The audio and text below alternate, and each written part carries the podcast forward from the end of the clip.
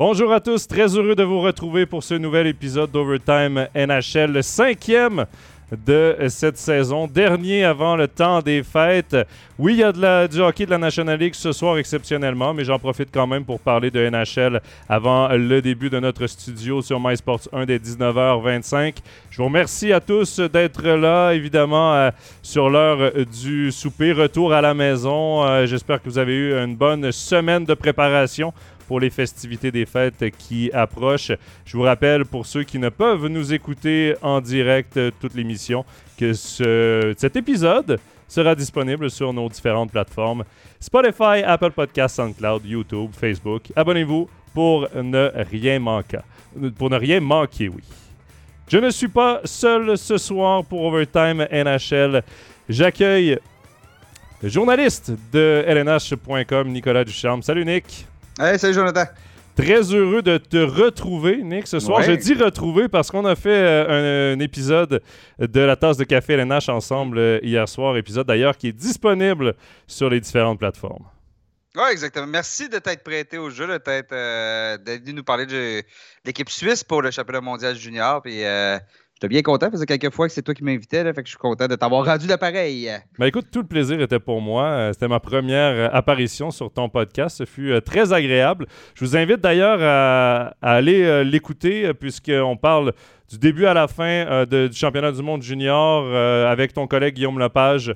On Mhm. parle évidemment de l'équipe euh, canadienne. On parle de l'équipe suisse, du développement du hockey suisse, les équipes aussi à surveiller dans le tournoi. euh, Donc, euh, et on fait nos prédictions également. Ça, c'est très intéressant, les prédictions. Euh, à voir si on aura tort ou raison. Mais euh, donc, euh, allez, allez écouter la tasse de café LNH avec Nicolas, moi et euh, Guillaume Lepage. Bon, Nick. On va tout de suite euh, commencer notre émission parce que euh, je dois te libérer euh, pour, pour tes tâches quotidiennes de journaliste à lnh.com un peu plus tard dans, dans la soirée. Et il y a une nouvelle qui a retenu notre attention ici du côté de la Suisse. Et je pense que même chez vous à lnh.com, ça a retenu l'attention.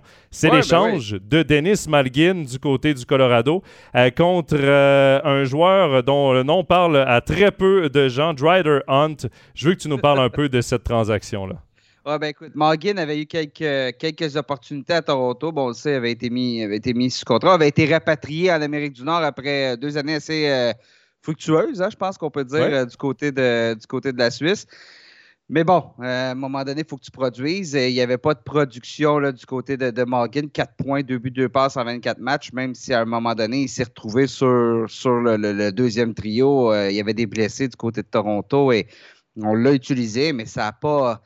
Ça n'a pas levé. Et euh, bon, ben, Morgan a été échangé contre Dryden Hunt. Euh, il y a des absents présentement du côté, beaucoup de blessés hein, du côté de Colorado. Donc, c'est une, porte qui s'ouvre. Honnêtement, c'est une porte qui s'ouvre pour Morgan parce que je pense qu'il va avoir plus de chances, plus d'opportunités de se faire voir présentement d'ici au retour des McKinnon, des Landeskog, entre autres, euh, du côté du Colorado. Mais bon, on l'a déjà dit que le saut entre la Suisse et la Ligue nationale de hockey, c'est pas le même hockey, c'est pas les- les- les- la même façon de produire les points. Et je pense que Morgan n'arrive pas à faire le, à trouver ce, ce niveau supérieur-là qui lui permettrait de produire, qui lui permettrait de devenir un atout dans la, dans la, la NHL. Justement, 4 points, je pense, euh, Denis Ouais. Malgin depuis le début de la saison.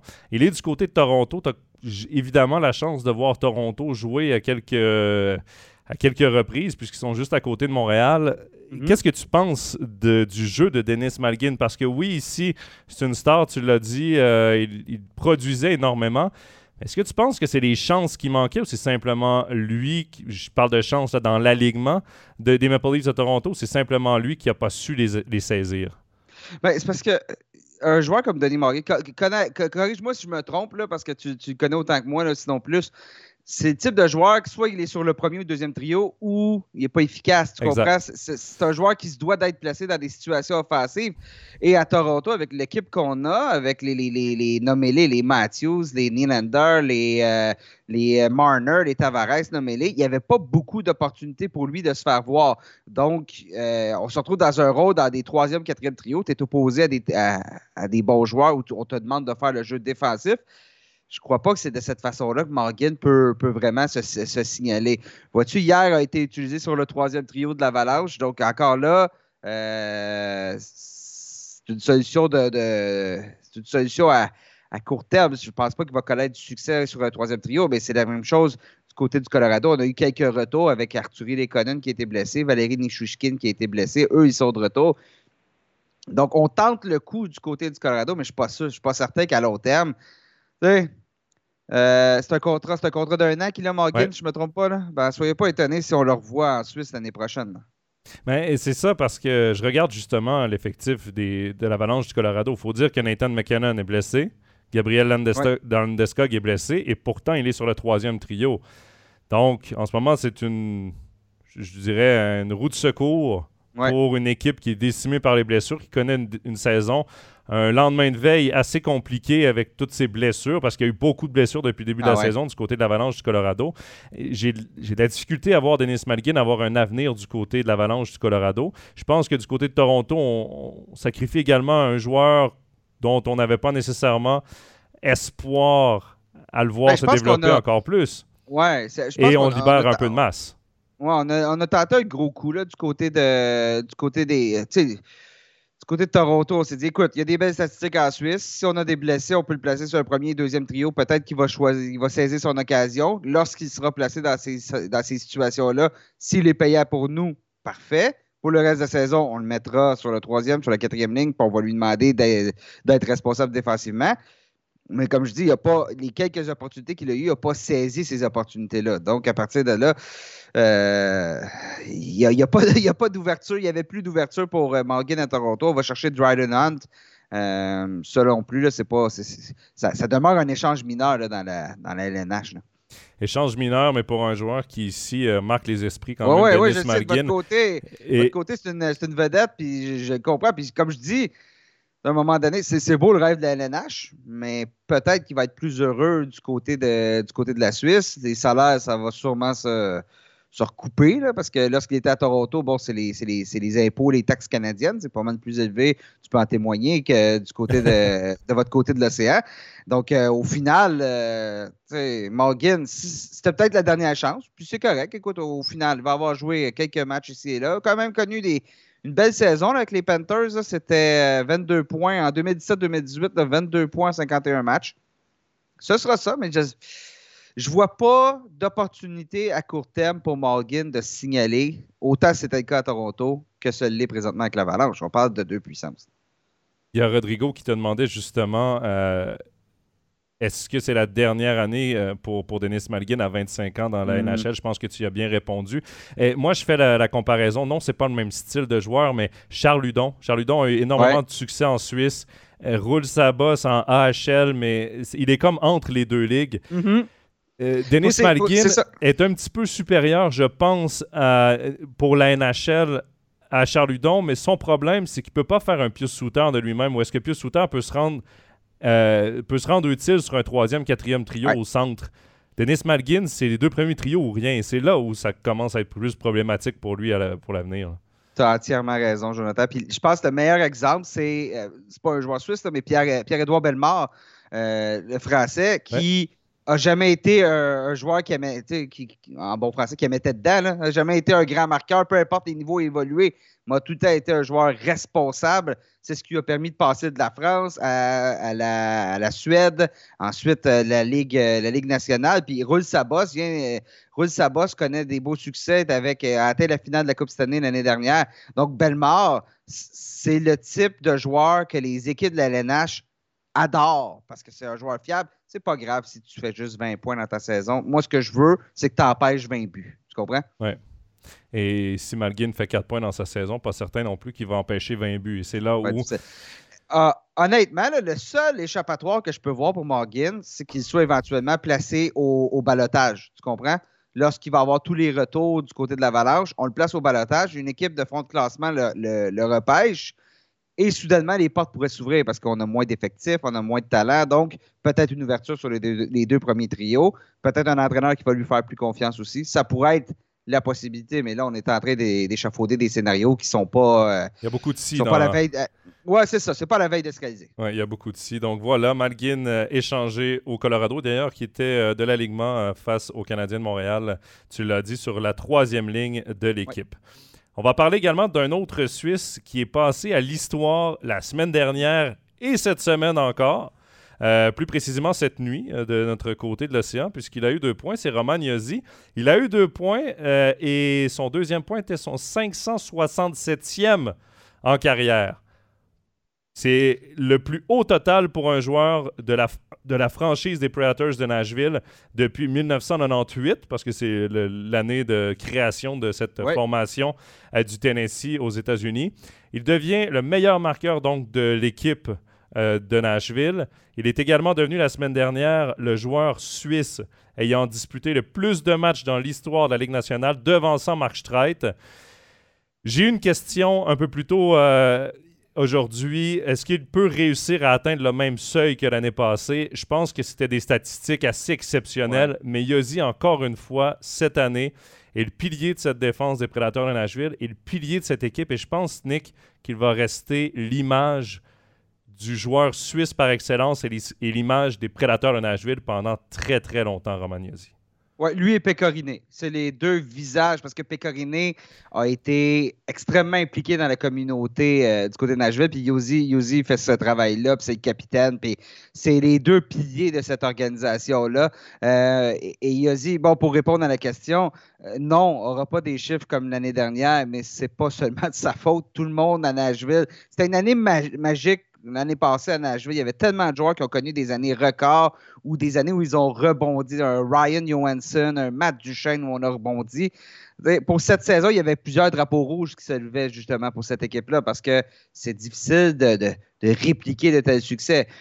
25 points en 31 matchs pour Yuzi, c'est des, des sacrées bonnes statistiques pour un défenseur. C'est des sacrées bonnes statistiques. C'est peut-être un rythme de production qui est plus normal pour Yuzi, et c'est correct. Euh, honnêtement, euh, on ne peut pas lui reprocher grand-chose. Euh, il fait ce qu'il peut avec une équipe qui a connu beaucoup de difficultés autant devant le filet. on se bat pour les séries présentement à Nashville, mais c'est pas l'équipe n'est pas au, niveau qu'elle était l'année dernière. Romagnosi qui a devancé David Legwan. Oui. Dans Premier choix de repêchage, si je ne me trompe pas, Legwan, oui. Le tout premier des, des prédateurs de Nashville, first overall, ouais. Donc, et, j'ai même, même, lu quelque part, là, je me souviens plus, c'est. Oh là, je vais, je, vais, me mettre les pieds dans les plats, là. Mais euh, est devenu le deuxième joueur à être le meilleur pointeur d'une équipe, l'histoire d'une concession dans la LNH chez les défenseurs. C'est-à-dire, est le deuxième défenseur à occuper ce titre-là, à avoir ce titre de meilleur pointeur de l'histoire d'une concession. Le problème, c'est que je me souviens plus de l'autre. Mais, euh, mais, mais c'est pas rien. Là. Bien évidemment, les Predators n'ont pas l'historique des Blackhawks de Chicago, des Canadiens de Montréal, mais quand même, c'est une équipe qui a, quoi, qui a 25 ans. Là? Donc, c'est pas, pas rien, là, 25 ans. Ah, c'est exceptionnel. Il aura assurément. Parce que tu parlais de Pekka René, c'est le seul joueur des Prédateurs qui a son maillot retiré. D'ailleurs, ça s'est passé, je pense, la saison dernière, si je ne me mhm. trompe pas. Oui, exactement. Euh, Yosi, quand il prendra sa retraite, aura également son numéro 59. Peut-être que chez Weber, l'aura également son mhm. maillot retiré du côté de Nashville, parce qu'on sait à quel point chez Weber a été un mentor aussi pour Roman Yosi. Je pense que la connexion entre les deux joueurs, euh, l'entrée de Yosi dans la Ligue nationale était assez mhm. importante. Et c'est quand on a vu Yosi se développer qu'on s'est dit, OK, on peut, on peut tasser euh, chez Weber de cette, euh, de cette formation. T'allais dire. Il y avait euh, eu, il y avait, je me souviens, je me souviens à l'époque quand il y avait eu la transaction Subin-Weber, les gens disaient une équipe échange son meilleur défenseur contre le meilleur défenseur d'équipe. Et il y en a plusieurs qui disaient à Nashville, ça fait un petit bout que c'est plus chez Weber, le meilleur défenseur des Predators, c'est Roman Yuzi. Mais Roman Yuzi était encore en émergence à ce moment-là. Son nom restait à à s'incruster dans les, dans les, les, les, mentalités à titre d'étoile. Et depuis le départ de Weber, euh, a repris, a repris, le contrôle, a pris le contrôle de cette équipe-là à la ligne bleue. C'est incroyable, incroyable. C'est tout un joueur. Oui, puis je me souviens, je pense que c'était euh, au euh, deuxième épisode de la saison. Tu étais ici avec Stéphane Rochette et je pense qu'on avait mm. justement parlé est-ce que Yosi est le plus grand joueur suisse de l'histoire de la Ligue nationale? Je pense que c'est une évidence maintenant euh, pour un ah, défenseur d'avoir atteint ce niveau de compétition. Euh, c'est vraiment le, meilleur joueur suisse euh, qu'on ait vu évoluer dans la NHL. Il n'y a pas de doute, pas de doute. Kevin Fiala, on a également reçu une question mhm. sur Kevin Fiala. les comparaisons, évidemment, qui commencent à sortir par rapport à sa dernière saison versus sa, sa, présente saison, sa première avec les Kings de Los Angeles. Ça fait deux ans que je t'en parle parce qu'évidemment, ensemble, on fait toujours le tour des joueurs euh, suisses. Euh, Kevin Fiala a toujours une espèce de point d'interrogation euh, alentour de lui parce que depuis son entrée dans la NHL, n'a jamais vraiment réussi à atteindre les sommets qu'on s'attendait de lui. C'est un joueur, évidemment. Choix de première ronde. Choix de première ronde euh, des Prédateurs de Nashville, justement, euh, qui espéraient en faire une vedette offensive. Ils l'ont envoyé finalement du côté du Minnesota contre Granlund, euh, qui était également un joueur que le Wild avait ciblé comme étant la future vedette offensive. Finalement, à sa dernière saison, Fiala a vraiment atteint les sommets qu'on pensait de lui, un point par match. Et Nick, il a, bon, il a signé, il a été échangé et a signé du côté de, Los Angeles cet été. C'était à prévoir parce qu'il n'y avait pas de place sur la masse salariale pour lui du côté du Minnesota. Mais là, deux saisons consécutives où il garde le même rythme de production, je pense qu'on peut dire que, parce que je me souviens très bien que tu m'avais dit le problème avec Fiala, c'est sa constance. Est-ce que l'échantillon est assez long pour toi pour te faire euh, dire que maintenant, la constance, euh, Kevin Fiala là également? Je suis franchement impressionné par Kevin Fiala cette année. Puis je vais te dire pourquoi. Parce qu'un joueur qui change d'équipe a tout le temps besoin d'une période euh, d'adaptation. Euh, regardez Jonathan Huberto euh, chez les, les, Flames de Calgary. Il y a plusieurs joueurs qui ont besoin d'une période d'adaptation. Et Fiala maintient le rythme de l'année dernière. Présentement, il a un point par match, 35 en 35 ça regarde très bien, utilisé sur le premier trio avec Anze Kopitar, utilisé sur le premier jeu de puissance. Il a enfin ces opportunités-là d'être le, moteur offensif d'une équipe et il est prêt. Vraiment, le, développement de Kevin Fiala a atteint un niveau supérieur. Et comme je dis tout le temps, tu, connais mon expression, la mort, les taxes, puis une grosse deuxième moitié de saison de Kevin Fiala, ben si ça se passe le, cap des 100 points est peut-être pas si loin que ça, parce que je regardais, puis c'est drôle, j'ai compilé ça. L'année dernière, il avait terminé 65 points ses 52, 52 derniers matchs. L'année précédente, 26 à ses 22 derniers. L'année précédente, 26 à ses 19 derniers. C'est un joueur qui, d'habitude, a besoin d'un peu de temps pour se mettre en marche. Et là, dans sa nouvelle équipe, dans sa nouvelle formation, dans sa nouvelle ville, ça va bien. Donc, euh, Fiala, félicitations. Euh, on, parlait de Romagnosi. Fiala est en train de s'établir comme un des meilleurs joueurs, euh, des meilleurs attaquants en Suisse, absolument. Dans une équipe qui est en développement, qui a, je pense, surpris mhm. un peu tout le monde en participant au playoff la saison dernière, en se rendant jusqu'en septième match contre les, les Oilers d'Edmonton, mais on voyait quand même le, fameux noyau de cette reconstruction prendre mhm. fin avec de bons vétérans aussi. Tu l'as parlé, Angie Kopitar, Philippe Dano. Euh, Drew Doughty, qui est toujours dans cette, dans cette équipe, Jonathan Quick également. Euh, ils font, euh, les, Kings font très bonne figure depuis le début de la saison, deuxième dans la division Pacifique, participeraient au playoff pour le moment. Mais dans la question qu'on a reçue sur le web, évidemment, on vient de répondre est-ce que Fiala peut faire mieux chez les Kings qu'au Wild? Je pense que c'est une évidence, tu en as parlé.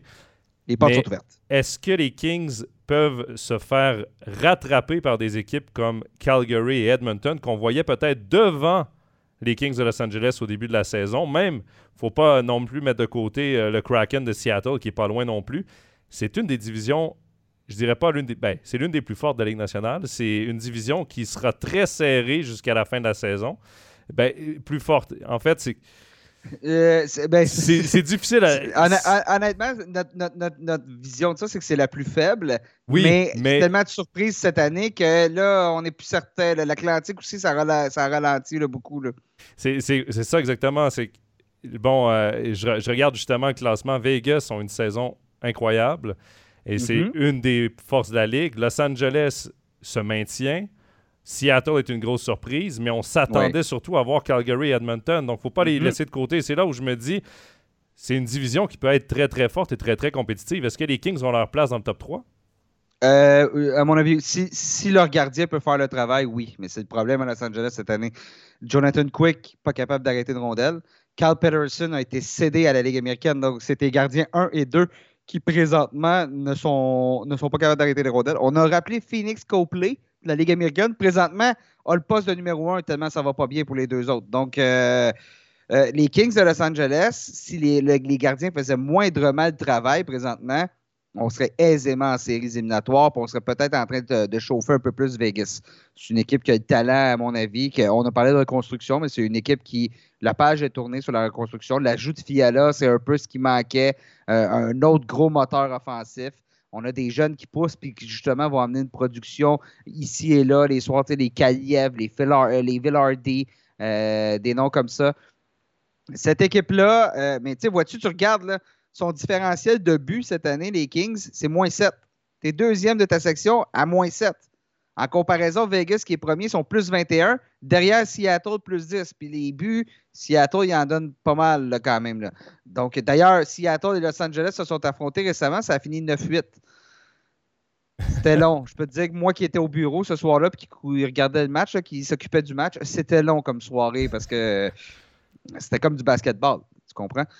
Ça rentrait, ça rentrait, ça rentrait. Donc, euh, Los Angeles, c'était un, gardien de but ou une bonne performance d'un gardien de but euh, d'entrer aisément en séries éliminatoires parce que c'est la même chose à Edmonton, c'est la même chose à Calgary, les gardiens ne font pas le travail. C'est la même chose à Seattle. Donc, tout le monde dans cette, section-là, Vancouver, c'est la même chose aussi, je, me répète, là, mais donc les équipes 4, 3, 4, 5, 6 et 2 avec les Kings ont, des gardiens qui ne font pas le travail. Donc, à partir de là, c'est grandement ouvert pour les Kings. Ils ne sont, pas, sont pas désavantagés par rapport aux autres équipes. J'ai hâte de voir euh, parce qu'évidemment, on va faire, c'est sûr, ensemble euh, un épisode également avant ou après la date limite des transactions. Moi, j'ai très hâte de voir quelle équipe va bouger pour un gardien de but. Je prends un exemple, par exemple, du Canadien de Montréal qui a en ce moment deux deuxièmes gardiens de but. Mais deux mm. gardiens de but qui, à court terme, peuvent parfois faire le travail mieux que les gardiens de but, justement, des Kings, euh, des, des, des, des, Oilers, des, Peut-être que les Kings vont être prêts à laisser partir un choix de première ronde qui serait tardif pour un gardien, un deuxième gardien. Je ne sais pas, ce sera hyper intéressant à suivre. Euh, la situation des gardiens de but, le, barème d'évaluation des gardiens de but n'est plus le même. Si on recule, là, seulement, le quoi, le 10 ans, là, euh, Jonathan, c'était euh, une moyenne d'efficacité, un taux d'efficacité de qualité, c'était quoi? 900, si tu étais en dessous de 920, tu étais un gardien moyen. Maintenant, si tu es en dessous de 910, là, tu es un gardien moyen. Donc, euh, il y, a eu une baisse de, Les attentes sont moins importantes envers les gardiens. Donc, et là, cette année, c'est ça, c'est bizarre ce qui se passe. Il y a des gardiens stables qui fournissent pas qui font pas de travail. Des Markstrom, justement, du côté de, de, Calgary. Edmonton, on a signé Jack Campbell. Il est rendu deuxième derrière Stuart Skinner. Connaissais-tu Stuart Skinner avant l'an dernier? Moi, ce n'était pas mon cas.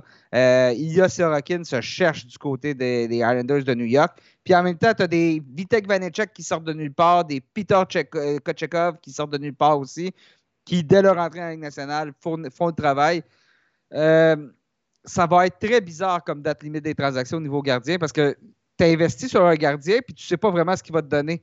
Euh, regarde cette année, tu parlais des Canadiens. Jake Allen, il y a des hauts, il y a des bas. Samuel Montembeau garde très bien le filet alors que l'année dernière, avec quelques bons flashs, mais pour le reste, ça, ça, ça défense s'il a été blessé toute la saison. Là, mais, euh, ben, c'est ça, c'est ça. Mais, mais tu sais, quand même, puis Montembeau arrivait des Panthers de la Floride où on avait lancé la serviette dans son cas. Donc là, lui est en train de se mettre sur la, sur la map, comme on dit.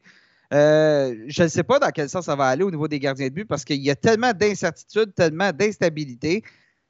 Je ne sais pas. En tant que directeur général, je ne sais pas ce que je ferais comme ce que je prendrais comme décision. Ça dépend de la valeur aussi des gardiens, parce que la valeur ben, des gardiens avait grandement chuté aussi sur le marché des transactions. Les gardiens, c'était pas non plus. Euh, euh, ça valait pas très cher, j'ai l'impression. là, ça, vaut, ça vaut une fortune maintenant Exactement. parce que si, tu veux. C'est l'inflation, Sonic. Ouais, je le sais, je le sais. vous en parlez beaucoup au Québec. ah, vous, ouais, vous, avez ça, vous aussi? Ou euh? En Europe, oui. En Suisse, peut-être un peu moins. Ça va, ça va encore... Euh, on s'en sauve pas mal. on, on, va, on va lâcher l'économie un peu, euh, Nick, si tu veux bien. Parce que là, on parlait des Kings, on parlait d'une éventuelle course au, au playoff. Il y a les Panthers de la Floride qui, je ne sais pas s'ils se mordent les doigts de leur, de leur transaction et, je dis ça en, toute retenue parce que Matthew Ketchuk euh, est, ah, très, très, très bon du côté de la Floride. Mais Mackenzie Weger, je pense qu'il manque énormément à cette équipe-là. Euh, la cohésion aussi, euh, Jonathan Huberdeau et Alexander Barkov, qui faisaient ensemble également, ces deux joueurs-là qui avaient commencé leur carrière ensemble avec les Panthers de la Floride. Je pense que c'était deux bons amis également. les Panthers sont loin d'une place en playoff. Je dis loin niveau classement, mais au niveau des points également, parce qu'ils sont, euh, à, ben, à 4 points une place en les- playoff. mais, mais on les voyait pas là. Mais on les voyait pas là. Ils devaient être dans les tout. deux premières parce que tu parlais justement que l'Atlantique était la division la plus forte. Je pense pas que Boston, on les attendait là non plus. là. Euh, c'est une saison Non, assez mais- exceptionnelle. là.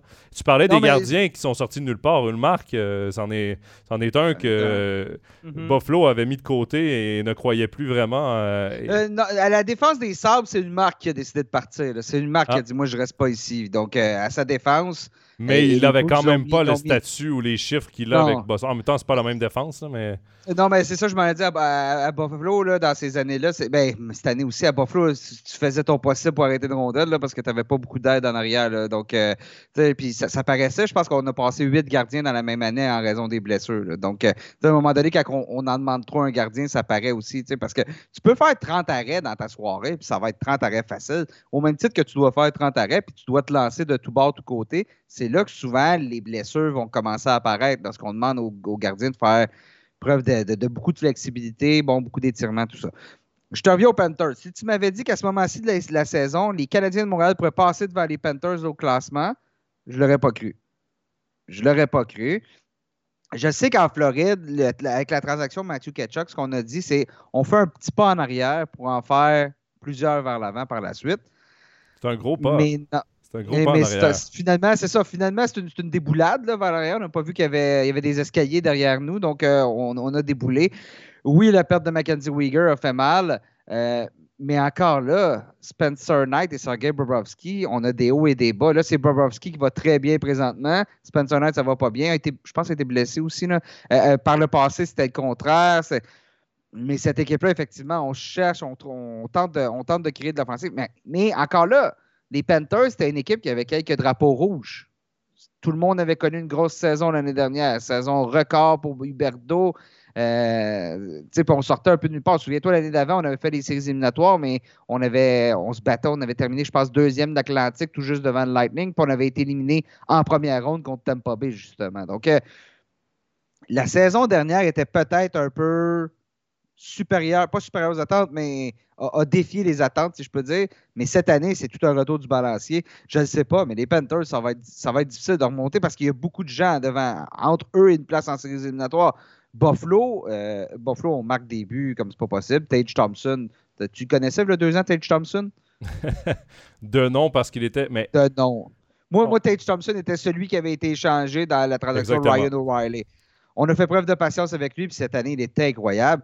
Détroit qui semble lentement mais sûrement sortir de, la phase de reconstruction. Puis là, devant, tu as Washington qui est motivé par Ovechkin, qui tente d'aller battre le record de, Gordie Howe. Non, excuse. Le record de Gretzky, la marque de 802 buts de Gordie Howe. Les Islanders qui, eux, avaient con- connu une saison catastrophique l'année dernière, mais qui sont une meilleure équipe. Tu les Rangers. Boston, on les voyait tous pas venir. New Jersey, ça sort de nulle part. Bon, là, New Jersey, on vient de connaître une mauvaise passe, mais on a mis fin hier à, à ça avec une, une première victoire en, je pense, en 6-7 matchs. là, je me souviens plus, en 5-6 matchs dans ces eaux-là. Donc, euh, il y a beaucoup de monde, beaucoup, beaucoup de monde dans la section, euh, dans l'association de l'Est pour le nombre de places disponibles. faut pas oublier Ottawa parce que Ottawa a connu un début de saison atroce. Ouais. Commence à se replacer? Et quand on regarde le classement, ils sont qu'à 4 points avec deux matchs en moins en, en- en main sur les Panthers. Donc, avec Ouais. deux victoires, ils sont au même niveau que les Panthers avec le même nombre de Mhm. matchs de jouer. Évidemment, ces points-là ne sont pas encore gagnés.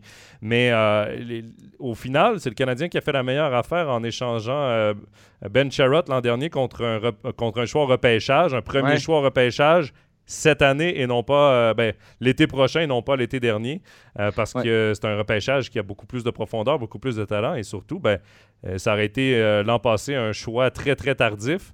Cette année, ça, ça pourrait être un choix très très tôt pour le Canadien de Ouais. Montréal.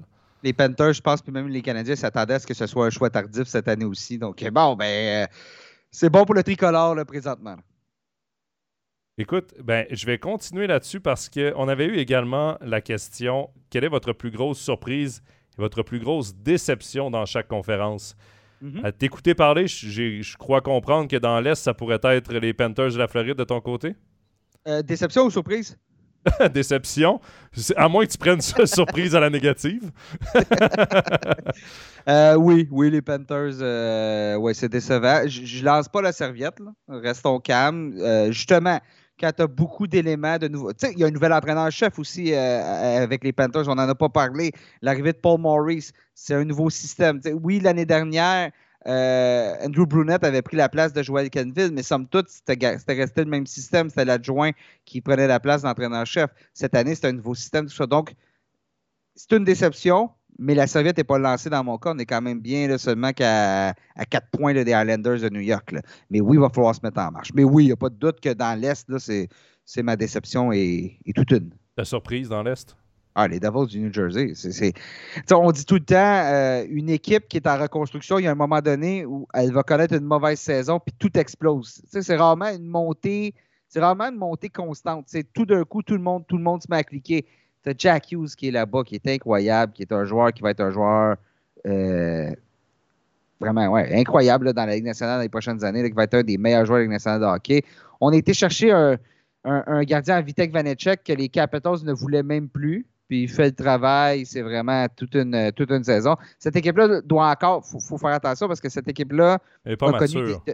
Ben, c'est parce qu'on a, on a été la meilleure équipe de la, la NHL euh, en novembre, puis on est une des pires en décembre. Tu comprends? Donc, euh, ce qu'on dit souvent, c'est que les équipes doivent apprendre à gérer les hauts et les bas, jamais être trop haut, jamais être trop bas, non seulement au niveau des performances, mais au niveau des émotions. Et c'est peut-être ce, que, ce qui reste à apprendre du côté des, Devils. Mais là, avec le début de saison qu'on a, on a 46 points. On a une avance justement là, de, de, 6, de 8 points sur, euh, sur les Capitals de Washington, qui sont la première équipe à ne pas, faire les à pas être en séries éliminatoires. C'est pourrait qu'on voit les Devils en série, parce qu'ils ont de la vitesse, ils ont de la profondeur, ils ont, ils ont, quand même une bonne défensive. Euh, on ne savait pas quand ça allait cliquer. Ça vient de cliquer là, du côté des Devils. Moi, tu vois, c'est un jeune noyau, un des plus prometteurs, je pense, de la Ligue nationale dans les prochaines mm. années. Je pense que c'est une question aussi de maturité, d'expérience, le creux de vague qu'on a euh, en décembre par rapport, justement, comme tu l'as dit, au haut de, de, novembre. Euh, mais c'est vraiment une équipe et que je trouve intéressante d'avoir joué. Est-ce que ça faisait je sais pas combien de temps ça faisait, Nick, que je regardais les Devils et chaque fois que je regardais un match des Devils, je me disais, ouf, ça va être ennuyant ce soir. C'est plus du tout une équipe comme ça. C'est une équipe justement qui a deux bons trios offensifs, qui a des bons jeunes euh, joueurs euh, créatifs on n'est plus sur le système défensif comme on était dans les années Martin Brodeur, plus du tout. Là, on, est plus, on joue ah, plus la trappe. C'est bien, bien, bien différent. Mais les années qui ont suivi ont tellement été compliquées pour les Devils, ont tellement été difficiles que c'était toujours une, équipe qui manquait d'identité. Là, j'ai l'impression que l'identité est en train de se créer et c'est une belle identité qu'on est en train de développer. Ouais, il y a eu une grosse baisse après la, Coupe Stanley de 2012 contre. Euh, euh, contre, contre, contre Los Angeles. Euh, Los Angeles. Non, pas la Coupe Stanley. On avait perdu la Coupe Stanley contre, Los Angeles, exactement.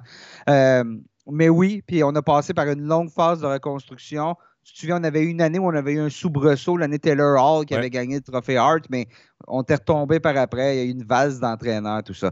je me souviens, le balado qu'on a fait en début de saison, vous me demandiez, toi et Stéphane, est-ce que Nico Ischier peut atteindre le cap des, des, 70 points dans la Ligue nationale?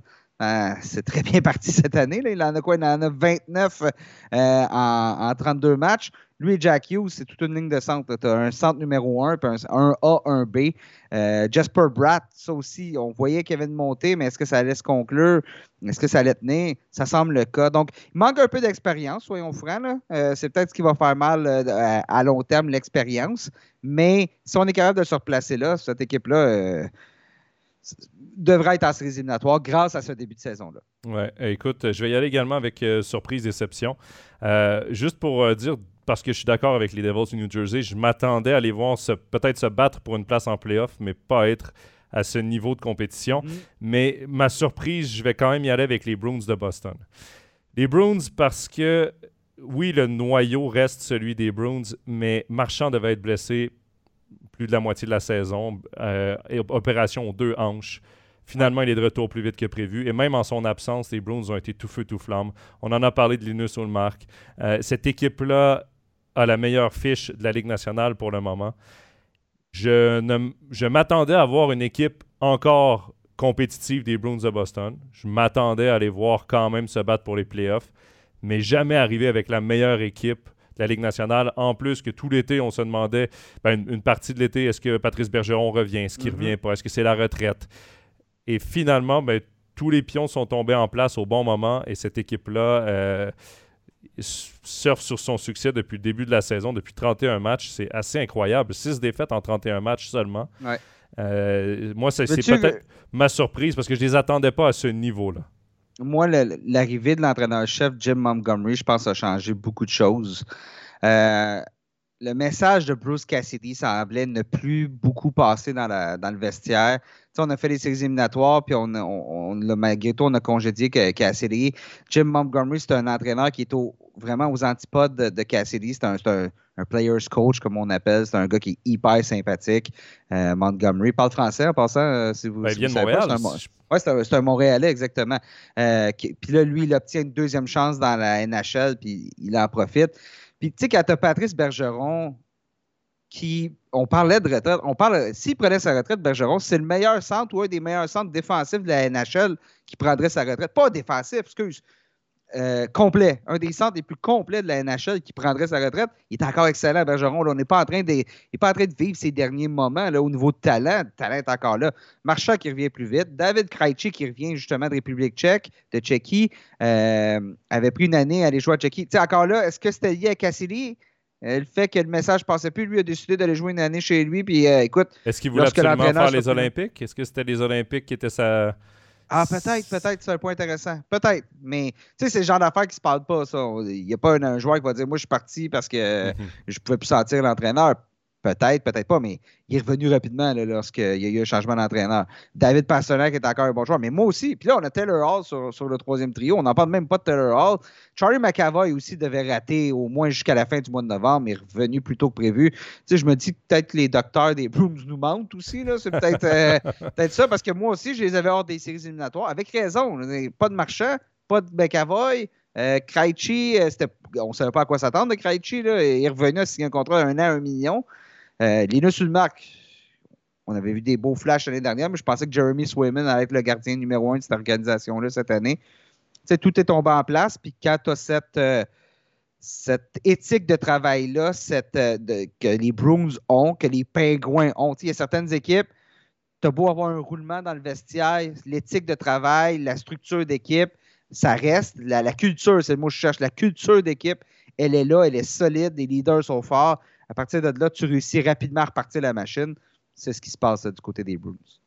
Et ma déception, pour faire également euh, différent de toi, parce que bon, j'ai également les Panthers comme déception, mais comme ça, ça, nous fait deux équipes différentes. J'irai avec les sénateurs d'Ottawa.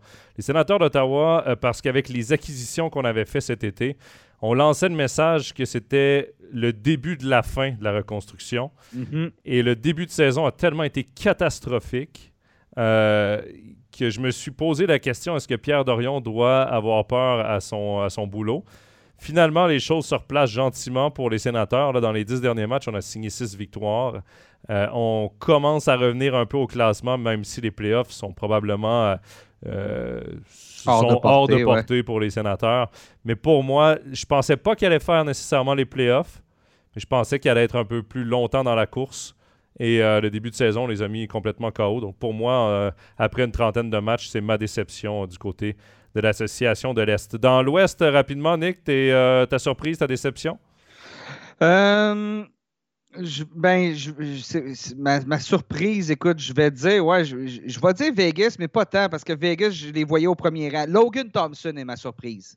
Je vais dire de la sorte il avait démontré quelques beaux flashs. C'est un gardien, un gardien qui n'a pas été repêché ou s'il a été repêché, il n'a pas été signé. s'est retrouvé dans le hockey universitaire canadien. Là, pour décrire le euh, hockey universitaire canadien, ça serait comme un peu la troisième, quatrième division là, du côté de, vous en, Suisse.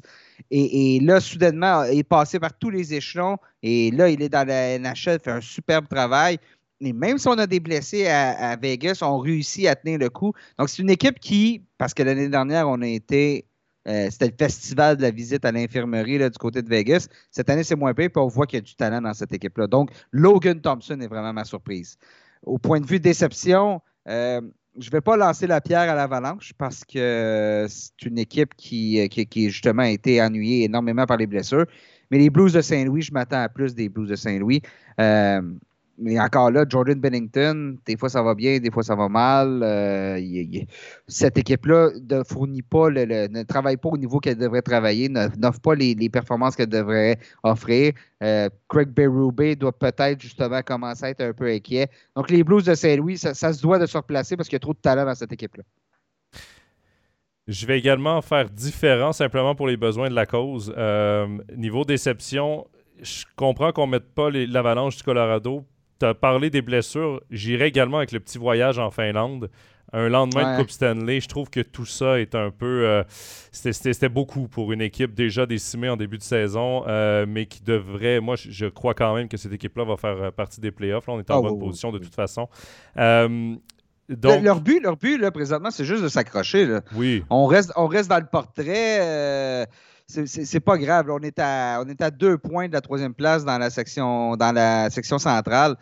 Leur but, c'est juste de s'accrocher d'ici à ce que McKinnon, Landeskog euh, reviennent. Même Bowen Byron est blessé. Donc, euh, c'est juste de s'accrocher.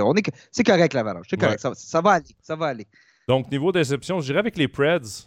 Tu en as parlé. C'était tellement une équipe. Euh, L'an passé, où tout a fonctionné, cette année, j'ai vraiment l'impression que c'est tout le contraire. Même si l'on commence à reprendre un peu euh, euh, la forme du côté des prédateurs, c'est beaucoup plus compliqué. Comme tu l'as dit, on voit les, red flags qu'on avait de cette équipe-là, ben, on les voit très bien cette année. Euh, et, j'irai également avec le match, le match en, Europe en début de saison. Ça a été un difficile début de saison pour les Sharks et pour les Prédateurs. Les deux équipes, semble-t-il, qu'ils ont bien apprécié leur passage en Europe. Euh, très peu de joueurs prenaient au sérieux les matchs, euh, évidemment, contre les équipes des autres ligues. Et euh, je pense que ça, ça a peut-être fait mal un petit peu à la préparation de l'équipe. Puis ma surprise, j'irais avec les, le Kraken de Seattle, simplement parce que cette mm-hmm. équipe-là, l'an passé, a décidé au repêchage d'expansion d'aller dans une autre avenue que ce qu'avaient fait les Golden Knights de Vegas. Toutes les équipes aussi se sont beaucoup méfiées après le repêchage d'expansion de, de, Vegas. On se disait, oh, c'est déjà une équipe qui est en reconstruction alors qu'elle vient d'être bâtie. Et finalement, cette saison, on réussit quand même euh, à se placer pour le moment dans, les, dans le portrait pour les playoffs. C'est pour moi une, grande surprise. On a beaucoup de profondeur offensive du, côté de, du côté de Seattle. Puis on a un Mary Beniers qui euh, va être un joueur incroyable dans la, dans la NHL. Donc, euh, lentement mais sûrement, je pense quand même que ça va casser et on va rater les séries éliminatoires. Mais, mais euh, c'est un bon pas par en avant pour, euh, pour le Kraken. Oui, oui, et le fait aussi qu'il n'y a pas de place pour faire jouer Shane Wright, euh, ça, ça mm-hmm. montre un peu la profondeur également de cette équipe-là, parce que Shane Wright aurait pu avoir sa place dans une équipe euh, en vraie reconstruction, alors que là, l'équipe a de la profondeur offensive. Shane Wright n'a pas vraiment sa place. Peut-être qu'il sera de retour dans le junior canadien après le championnat du monde junior à voir. Mais c'est vrai que Matthew Beniers, moi, je me souviens justement de l'avoir commenté au mondial pour l'équipe américaine avant qu'il soit repêché et c'était déjà un sacré bon joueur. Et il le démontre euh, semaine après semaine dans la NHL. Nick, euh, il nous reste deux sujets Vas-y. Tout d'abord, Ovechkin, tu en as parlé d'Alexander Ovechkin qui est à la course euh, au record de, Wayne Gretzky. On a reçu la question est-ce qu'il peut battre ce record de Gretzky? Et surtout, est-ce qu'on peut comparer les deux époques? Est-ce que ce record-là va comment je pourrais dire, battre des records, c'est bien beau, mais par exemple, parce qu'on est deux fans de Formule 1, quand euh, Max Verstappen euh, bat le record de victoire de Michael Schumacher, on se dit OK, mais en termes de pourcentage de victoire, il n'y avait pas le même nombre de courses par année. Euh, imagine, imagine quand Schumacher a battu Fangio. Exactement.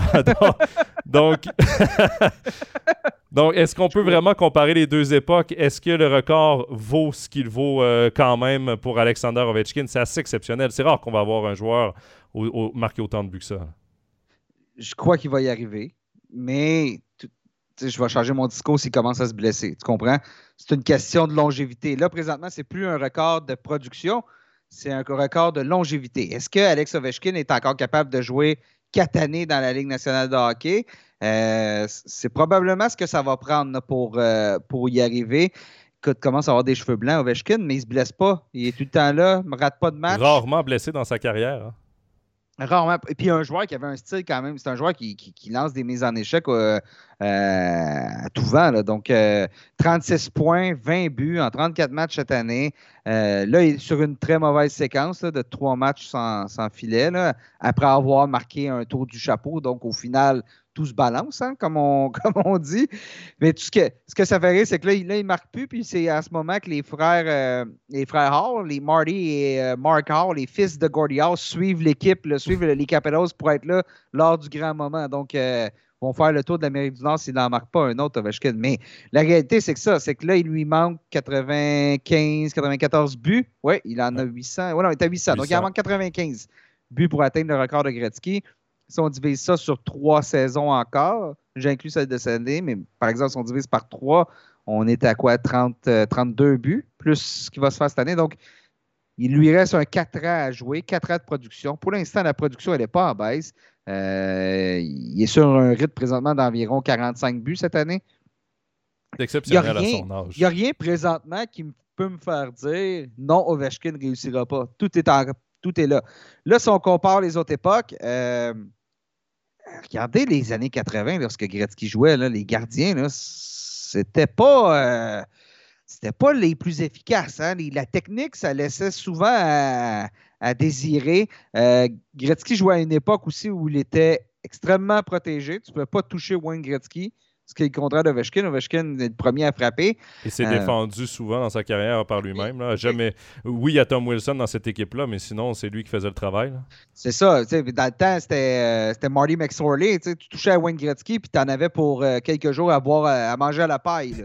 Donc, c'était un passé si bien. Mais Gretzky a joué à une époque où l'équipement des joueurs, la vitesse des joueurs, en, fait, ou plutôt l'équipement des joueurs, les patins et tout ça, on a changé, on a, on a lâché les bons vieux patins tuyaux, les joueurs ont gagné en vitesse et les gardiens ne pouvaient pas suivre. Les gardiens qui étaient tout petits dans le vent de filet, on n'avait pas de technique jusqu'aux années 90. Donc vraiment, Gretzky a eu un incroyable 12 ans, jusqu'au début 93 environ, où il a produit à plate couture parce que les, les, gardiens n'étaient pas euh, de, niveau. Le jeu était extrêmement offensif. Par la suite, on se souvient ce qui est arrivé au milieu des années 90, l'accrochage des gros bonhommes. C'était plus difficile à marquer. Gretzky est en fin de carrière aussi par la suite. Donc, est-ce que les deux époques se comparent? Non. Mais je crois que l'époque à laquelle Ovechkin est en train de réussir ce record-là vaut plus, était plus offensive. Non, plutôt, c'est plus difficile pour Ovechkin de marquer aujourd'hui que ce l'était pour Gretzky dans les années 80. C'est comme ça que je vois ça. Ouais, très intéressant. J'aime bien ton, ta façon de voir les choses, Nick. Si, tu me demandes, puis on était à une époque de plafond salarial. Euh, Tom Wilson, euh, Wayne Gretzky jouait avec Yari Coury. Jouait, l'équipe des Oilers d'Edmonton dans les années 80, le plafond salarial, on l'aurait défoncé six fois plutôt qu'une s'il y avait un plafond aujourd'hui. Euh, s'il y avait un plafond à l'époque. Donc, Ovechkin n'a pas eu droit de jouer avec des joueurs aussi talentueux. Par contre, il y avait moins d'équipes, donc il joue contre des équipes euh, moins talentueuse aussi. On se comprend, le, le, bassin de talent est plus dilué. C'est difficile de comparer, mais je pense qu'Ovechkin est le plus grand marqueur de tous les temps, qu'il parvienne à battre ce record-là ou non. Merci, Nick. Euh, j'apprécie, euh, j'apprécie ton point de vue. je partage ton opinion, d'ailleurs. Ah. Euh, Samuel vient de. Je viens de voir la question de Samuel parce qu'on a parlé de nos surprises, de nos déceptions et euh, on n'a pas parlé de la division métropolitaine ni de la division centrale. Et il nous demande qui seront, selon nous, les vainqueurs de ces deux divisions, métropolitaine et centrale. Rapidement, euh, Nick, moi je pense que métropolitaine, ce sera la Caroline qui, qui s'en sortira avec le titre dans cette division-là. et centrale, je ne sais pas si tu es d'accord avec moi, mais je pense que Dallas va, va gagner cette division-là. Moi, j'ai confiance en Dallas et en Jason Robertson.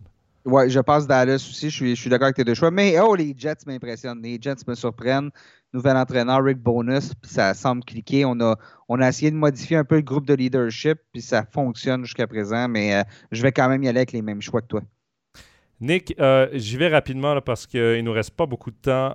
Il y a eu quelque chose qui a retenu mon, attention. Je pense que ça a retenu l'attention de la, de la planète hockey euh, cette semaine, je pense, ou la semaine dernière. Kale McCarr euh, qui euh, passe devant l'arbitre et euh, qui dit à l'arbitre qu'il n'y avait pas de punition sur un jeu où l'officiel a appelé une punition contre Matthew Barzell dans un match entre l'Avalanche mhm. et les Islanders de New York. Les séquences sont sur les réseaux sociaux. Je vous laisse aller voir les réseaux sociaux de la RNH. bon, il avait raison. Il n'y avait pas de matière à pénalité là-dessus. C'est l'arbitre au centre de la patinoire qui a levé la main pour, pour signaler la pénalité. Il fait annuler la pénalité. Tu penses quoi de tout ça? Ben, moi, je vais, je vais, dire ça de la chose suivante. Euh, Noël s'en vient, puis ma mère m'a toujours dit si t'es pas sage, t'as pas de cadeau à Noël. Donc, quand veut des cadeaux, donc il a été sage, il a été honnête.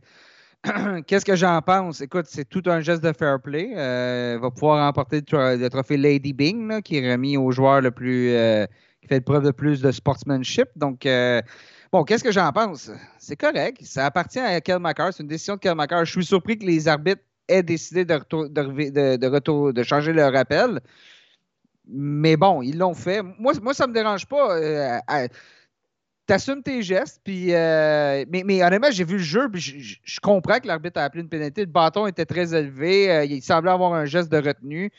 Macar a glissé un peu comme sur une, une pleure de banane, mais pour le reste, c'est correct. Moi, ça me fait rire. C'est tout, ça me fait rire, mais j'ai aucun problème avec ça. Puis c'est de la belle honnêteté. Ça en prend parfois dans le sport. Moi, je me demande juste le discours du coach. on, vient, on, vient de, on vient de terminer la Coupe du Monde avec les multiples plongeons. donc, euh, c'est un peu le, retour du balancier. c'est ça. Kyle McCart n'était pas impressionné de voir les joueurs de foot jouer la comédie. Donc, il s'est dit on va jouer un peu plus fair play.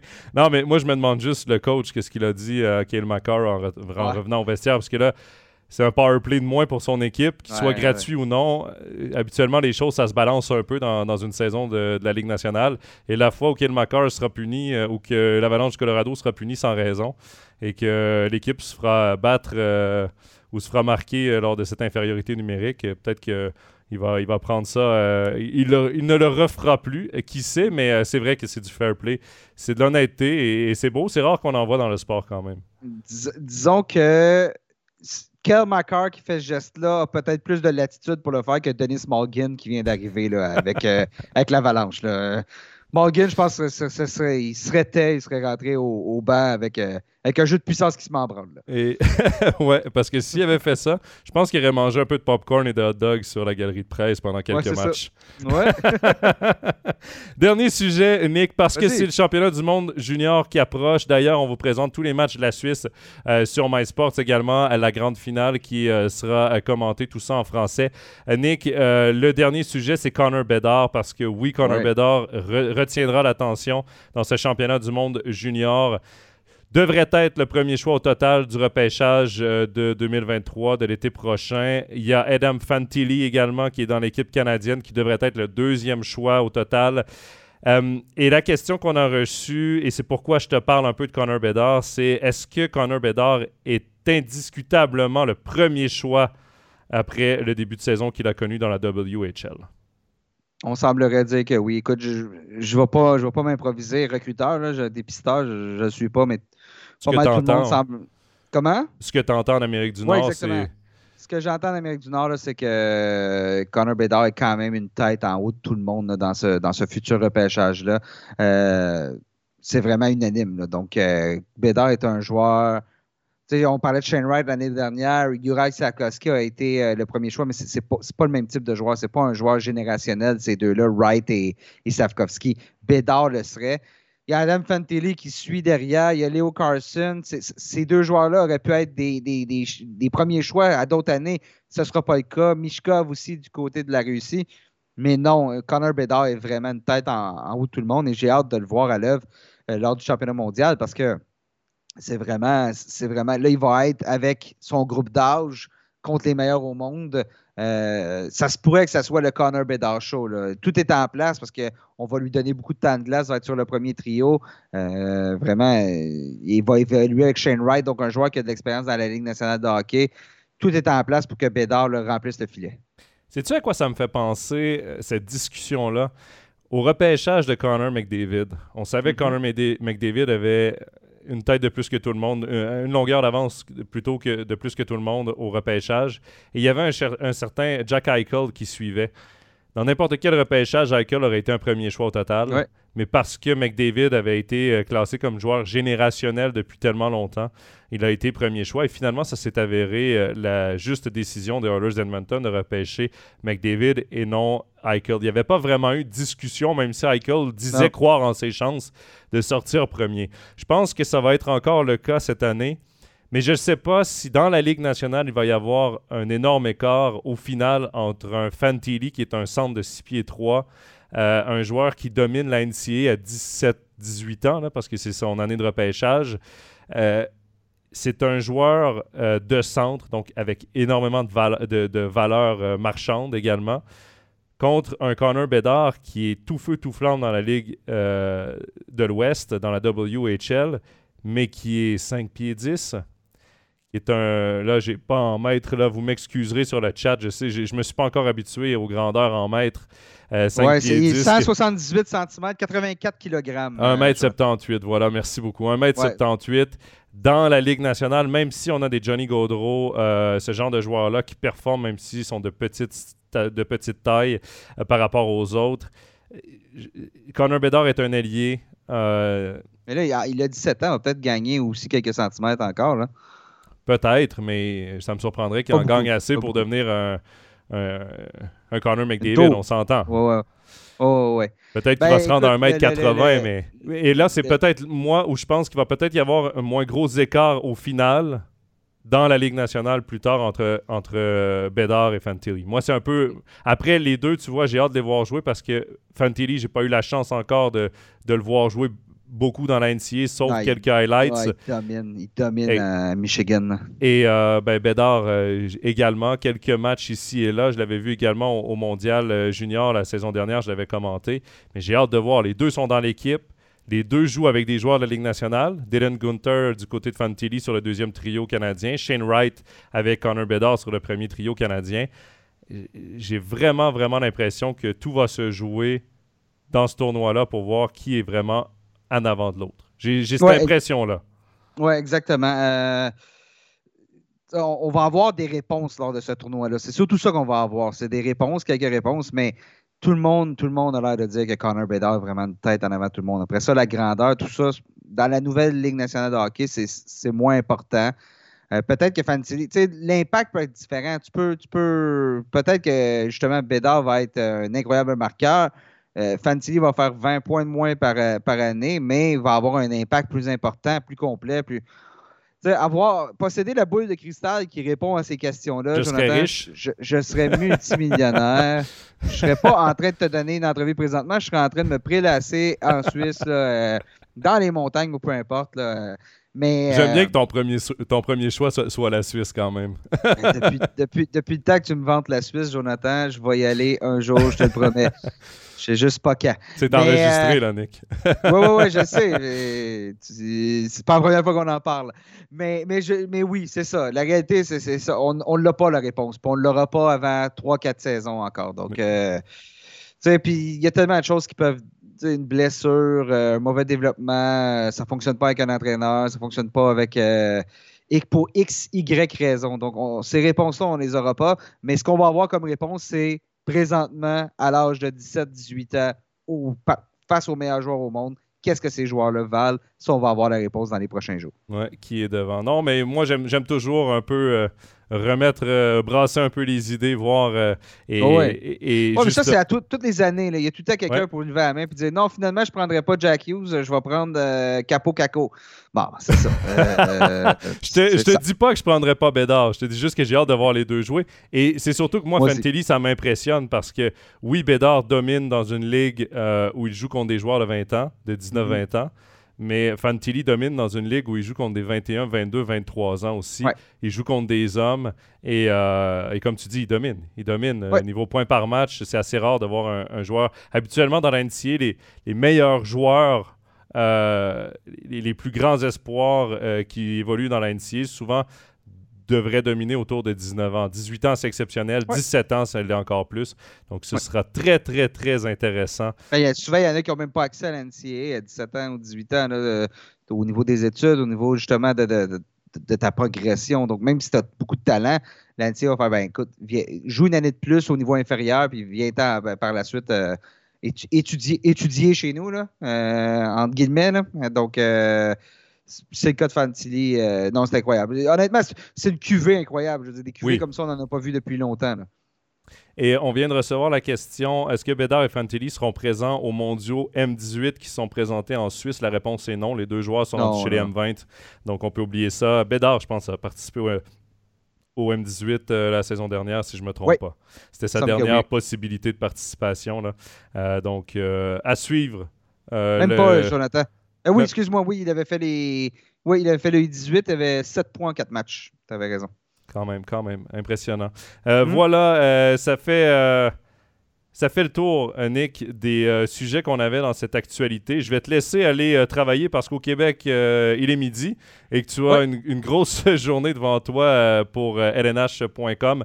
On te lit évidemment quotidiennement sur, sur les, différents réseaux sociaux, sur le site internet de lnh.com. On t'écoute également à la tasse de café LNH avec tes collègues journalistes chez lnh.com. D'ailleurs, je vous invite tous à aller écouter le dernier épisode euh, sur le championnat du monde euh, junior où tu m'as reçu avec ton collègue euh, Guillaume Lepage, où on décortique un peu tout le tournoi qui va commencer dès le 25 décembre. 26, 26 décembre. décembre. 26 décembre, 25, voilà. 25, on mange de la dinde, Jonathan.